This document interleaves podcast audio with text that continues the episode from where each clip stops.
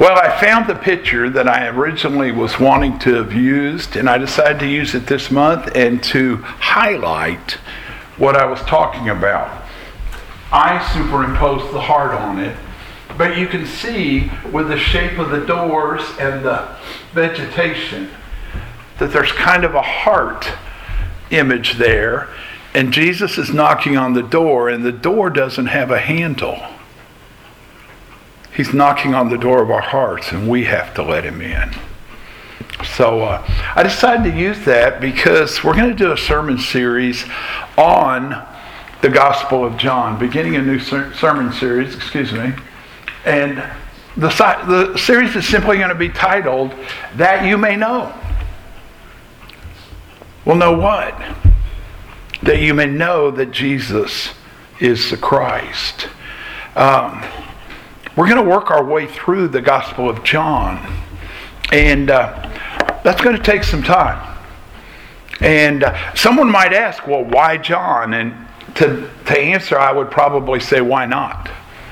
Uh, John was more than likely, pretty assuredly, the last gospel written and one of the last books of the New Testament that was written. Uh, and even with that being the case, unless you accept a letter that Clement wrote to the Christians at Corinth, uh, because it was really a letter, not a commentary, the Gospel of John had the first commentary written about it by Origen uh, as early as 218 AD. And uh, not only that, but Augustine, St. Augustine, famous 4th century church father, he contributed no fewer than 124 different tractates on the Gospel of John. John was considered to be an important document of the early church. And uh, so I want to begin just by reading not all of the prologue. The prologue actually goes down to verse 18. But I want to focus next Sunday on the witness that we'll hear a little bit about and then it'll come back to it. But I want to focus on the first 14 verses of John's Gospel. In the beginning was the Word, and the Word was with God, and the Word was God. He was in the beginning with God. All things were made through him, and without him was not anything made that was made. In him was life, and the life was the light of men. The light shines in the darkness, and the darkness has not overcome it. There was a man sent from God whose name was John. He came as a witness to bear witness about the light, that all might believe through him. He was not the light, but came to bear witness about the light.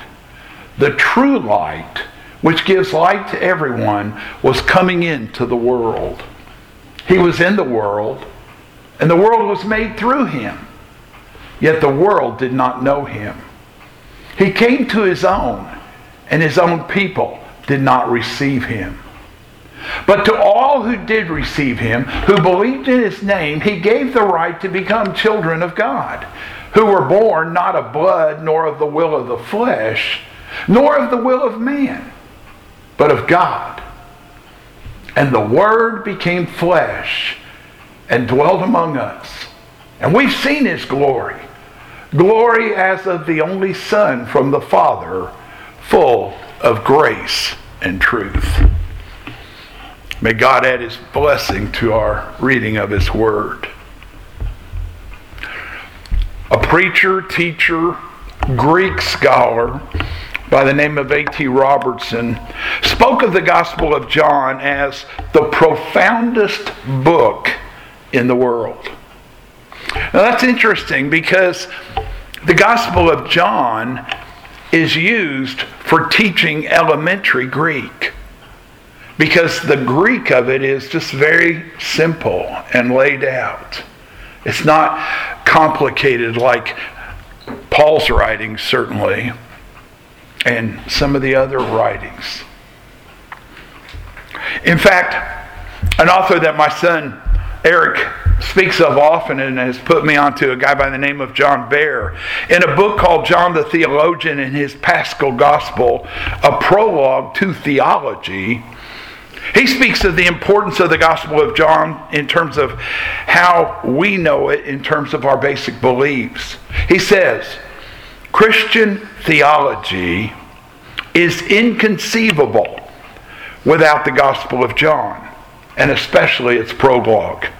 Within a century or so after its composition, it was described as the spiritual gospel, and in the following centuries, its author was referred to simply as the theologian. Now, if you read along or listen closely as I read our text for today, I think you heard one of the most beautiful passages ever written. In fact, it's so beautiful that a lot of people have thought that it was possibly a poem that John incorporated. D.A. Carson speaks of it as a foyer to the rest of the gospel, simultaneously drawing the reader in and introducing the major themes. But you should have also noticed what sets John off from Matthew, Mark, and Luke, what many refer to as the Synoptic Gospels. As important as Christmas is to our Christian calendar, our Christian liturgical calendar, John, along with the Gospel of Mark, does not begin with the birth accounts. Instead, John goes back to the very beginning. Mark starts with the beginning of the ministry of Jesus. John goes back to the very beginning.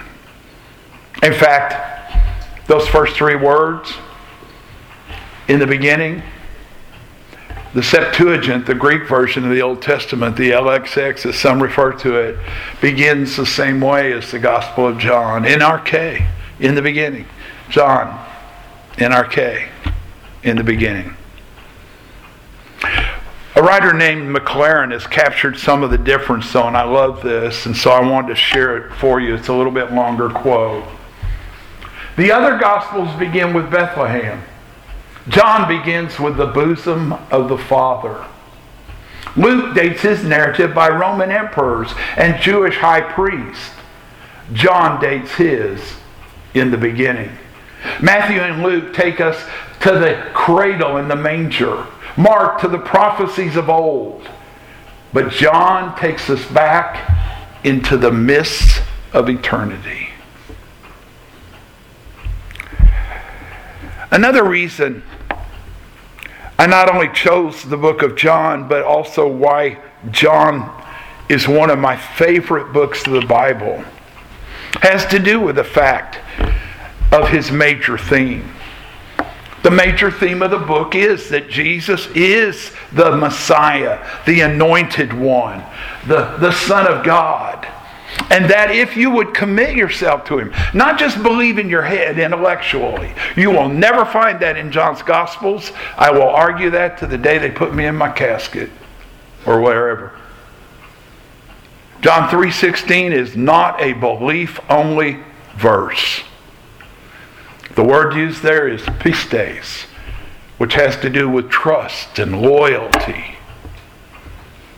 But the, con- the, the constant theme of John is that we have to commit ourselves to Him. And when we do that, He will give us eternal life. Now, you might immediately think of one of the best known verses of the Bible. You can't watch a sporting event without seeing it. 316. John 3:16 For God so loved the world that he gave his only begotten son that whosoever believeth in him will not perish should not perish but have eternal life. But the question that comes up over and over again in John's gospel is exactly who is Jesus? You see, from Andrew's statement to his brother, we have found the Messiah, which means the Christ. Or the woman at the well who said to the villagers, Come see a man who told me everything I ever did. Can this be the Christ? Or even Martha's statement at the death of her brother Lazarus. John records in chapter 11, verse 27, that she said to Jesus, Yes, Lord, I believe that you are the Christ, the Son of God, who is coming into the world. John is so emphatic about this theme that it's even spelled out in what I call his key verse. My English Standard Version, in fact, has a paragraph heading that says, The purpose of this book. And John begins chapter 20, verse 30, by admitting, Now Jesus did many other things, signs in the presence of the disciples, which are not written in the book. But these are written so that you may believe that Jesus is the Christ, the Son of God and that by believing you may have life in his name.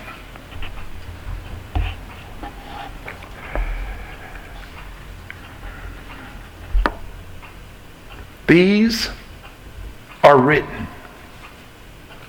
This gospel is written so that its readers are able to believe. But believe what? Believe that Jesus is the Christ, the Son of God, and that by believing we are able to have life in His name. That's, that's pretty significant. I would say pretty important. And so as we begin digging into this text, I want us to go back, though, to the mindset of those people there in the first century as this wandering rabbi is moving around and making some pretty profound statements. Uh, the, the movie drove it home again last night.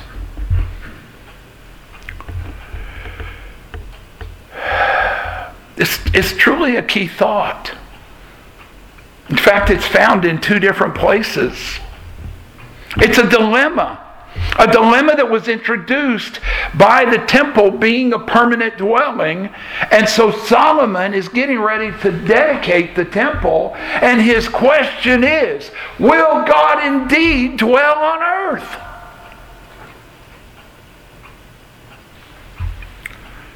I mean, I think Solomon's question is legitimate.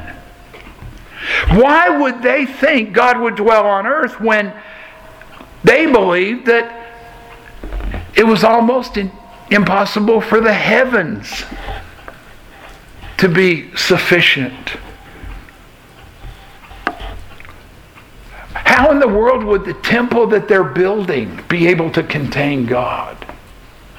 And that was a part of the belief that, that God would be there in the Holy of Holies. His presence would be there. And yet there are passages in the Old Testament where God said, I will have one foot on earth and one foot in the heavens. God's glory had dwelt in the tabernacle, that tent, as they traveled out of, of Egypt in the Exodus. And in the temple, 1 Kings 8. But with the exile, with the Babylonian exile, the glory had departed from disobedient Israel. You can read about that in Ezekiel. Yet, what do we believe about who Jesus is? As confirmed by our reading of the prologue, just those 14 verses of God's of John's gospel. If not that Jesus was in fact God who had pitched his tent, tabernacled. That's what that word means. Pitched his tent among us. There are three things that I want to emphasize this morning from this text, though it easily could be several more. And the first comes right at the beginning. We need to try to come to understand what John meant when he said that Jesus is God's Word. Much as our minds reveal to others our hearts and our minds, I mean, our words, much as our words reveal that to others. So, Jesus Christ, we're told, is God's Word. to reveal his heart and his mind to us. In fact, we'll hear Jesus later as we continue through the Gospel of John. We'll hear him say in John 14, He that hath seen me hath seen the Father. In our text for today, John uses a special category. Jesus Christ is the Word of God. The Greek term is the Logos. And that word had a wide usage in the first century world, touching on a range of cultural and philosophical con- contexts. It's using and, in using it, John actually would have struck some chords up, and people would have started saying, Oh, maybe this is what he's referring to. Uh, their minds would have started thinking in all kinds of directions. And that's why I think John is quick to let us know that the primary point of reference is almost certainly the Old Testament and the Jewish religion. As we'll recognize it again and again, John is going to assume that you and I know the Old Testament. Unfortunately, in many cases, his assumption is incorrect. And I think that that is evidenced right by his opening phrase in the beginning. And then, listen for it, watch for it. He goes through six days. John does. I know Genesis goes through six days too, doesn't it? Before Sabbath. John goes through six days. I, I, think the illusion is very likely that he is pointing back to God's creative activity because that's how, and I've shared this with you in other occasions, that's how Jewish readers identified texts and passages. They didn't have book names and chapter numbers and verse numbers. So when Jesus is on the cross, and he cries out, My God, my God, why hast thou forsaken me?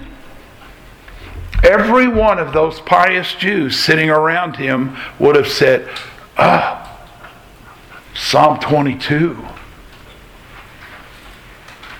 And they'd have been drawn back to the context of the one who felt forsaken, but who, in the end of Psalm 22, praises God because of the glorious victory. On the cross, Jesus is saying, Go back and read Psalm 22. Everything's going to come out okay. It was a psalm of comfort, a lament. But the Word of God, usually the Word of God was a shorthand for Jewish readers. Because they couldn't say Yahweh. That was the ineffable, the unspeakable name.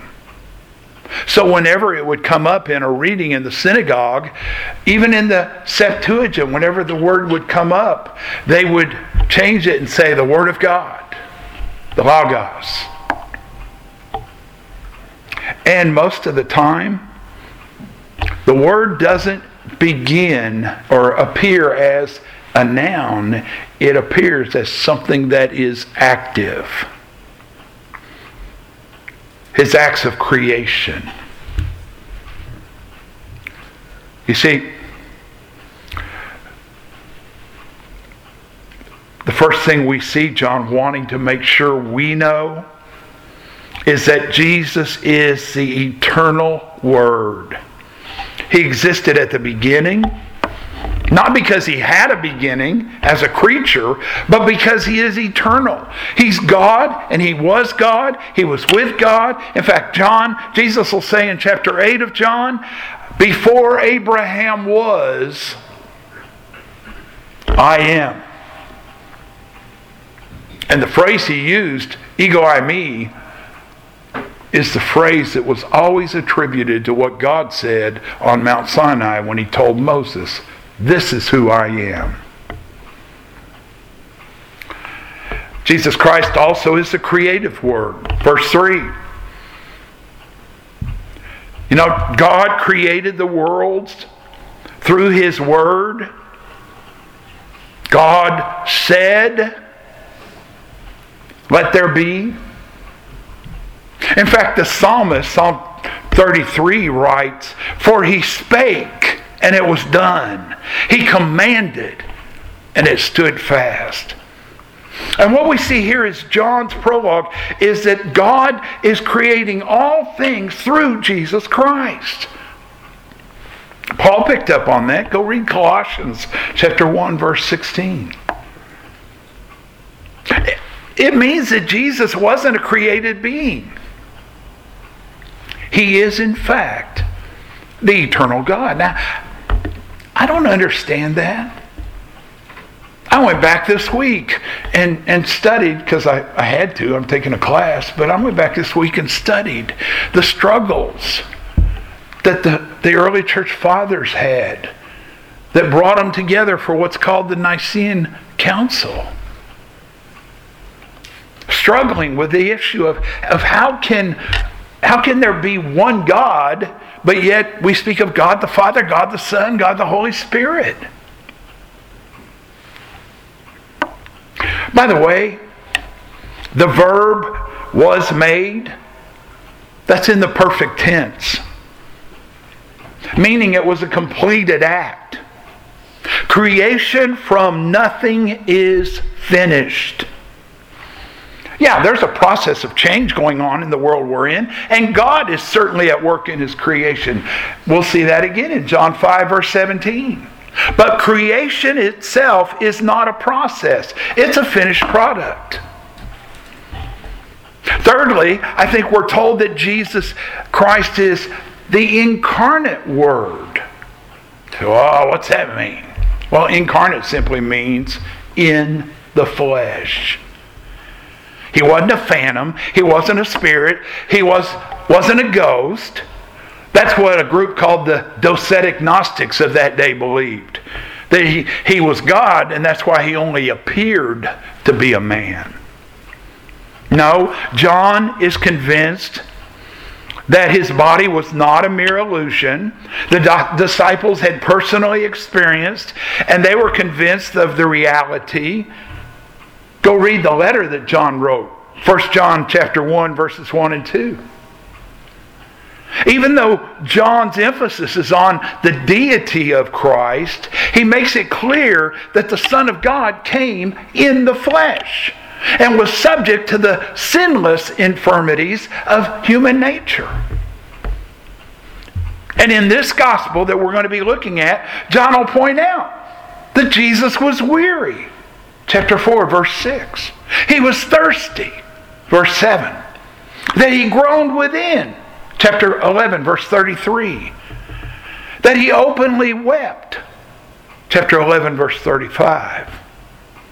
That on the cross he thirsted, he died, he bled.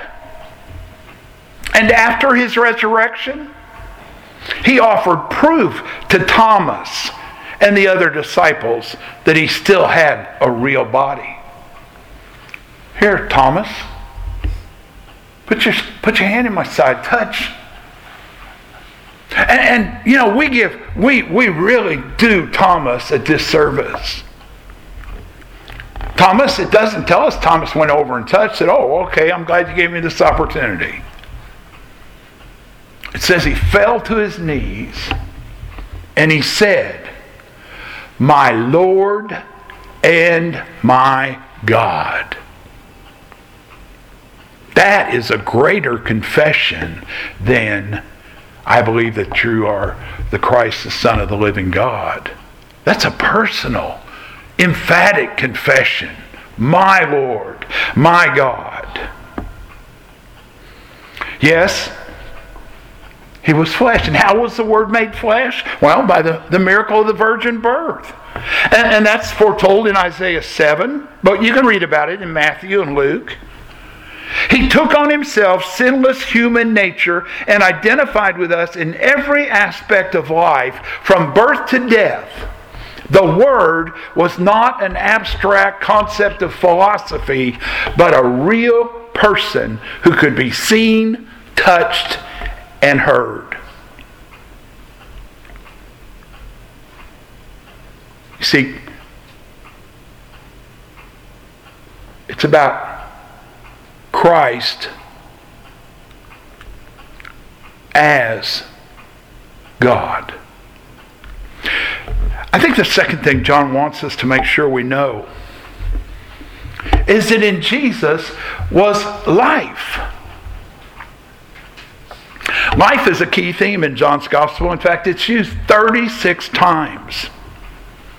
Now, have you ever stopped to consider what are the essentials for human life? Well, there's at least four light, because if the sun went out, within uh, less than 10 minutes, all of us would instantly freeze to death. Life would be over.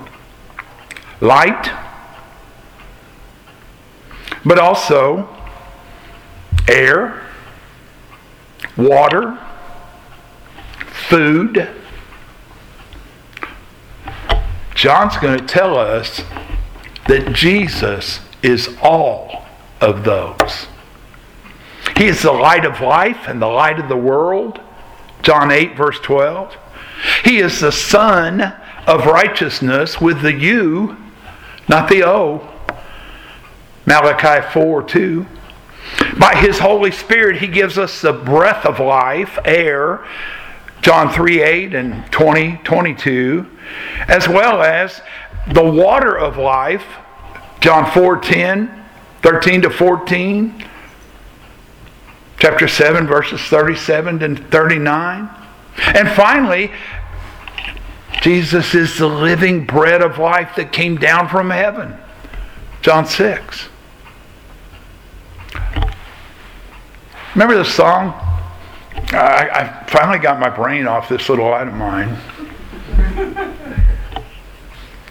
Remember the song we'd sing? He's all I need. He's all I need. Jesus is all I need. All four. So, from John's perspective, Jesus is the true light the original of which every other light is a copy. But the Jews were content with copies. They had Moses and the law, the temple, and the sacrifices. But they didn't comprehend that these lights pointed to the true light, who was the fulfillment, the completion of everything that they had grown to believe. As you study John's gospel in the weeks and months ahead, I believe that you'll find Jesus teaching the people that he is the fulfillment of all that was typified in the law. It was not enough to be born a Jew, they had to be born again, born from above. He deliberately performed two miracles on the Sabbath to teach them that he had a new rest to give them. I, I love that scene where uh, there's a man blind from birth and he looks over and sees him. And they said, But, uh, Rabbi, it's the Sabbath. And he gives that little smile and he said, I know. Two different healings, miracles on the Sabbath. He was, sati- he was the satisfying manna.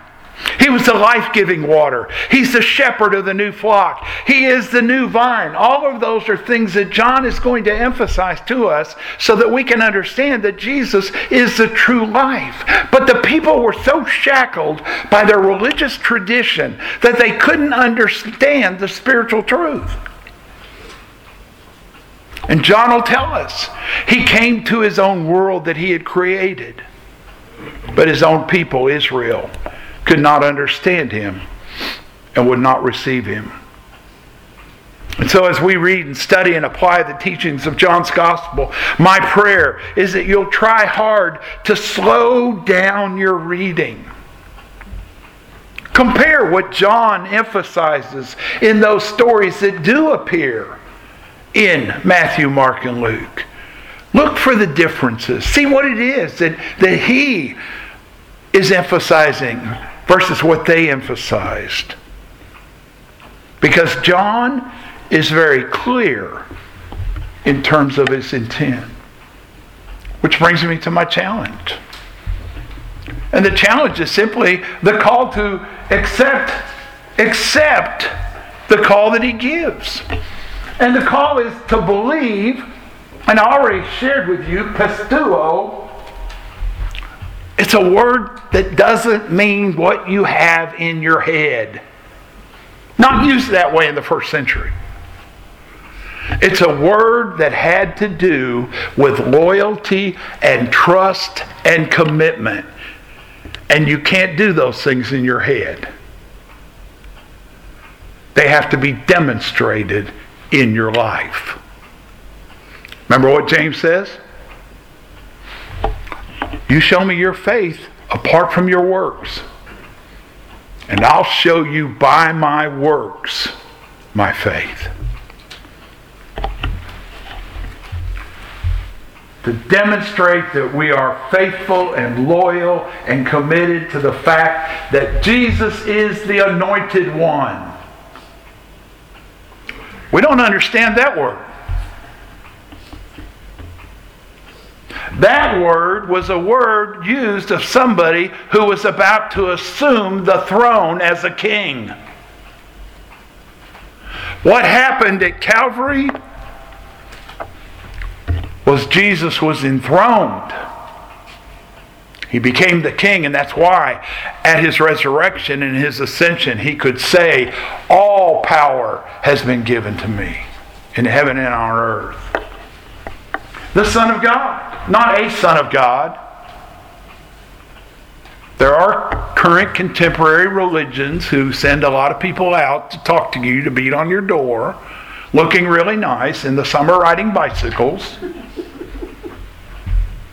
who believe that Jesus was a Son of God, but not the Son of God. John wants us to know that he was the Son of God, so that by believing that information, you can have life. Now, don't hear John saying, so that you can have life in heaven after you die. No, that's not the emphasis of John. The emphasis of John is not believing so we can die and go to heaven. The emphasis of John is believing so that we can have abundant life here and now. And that's my challenge.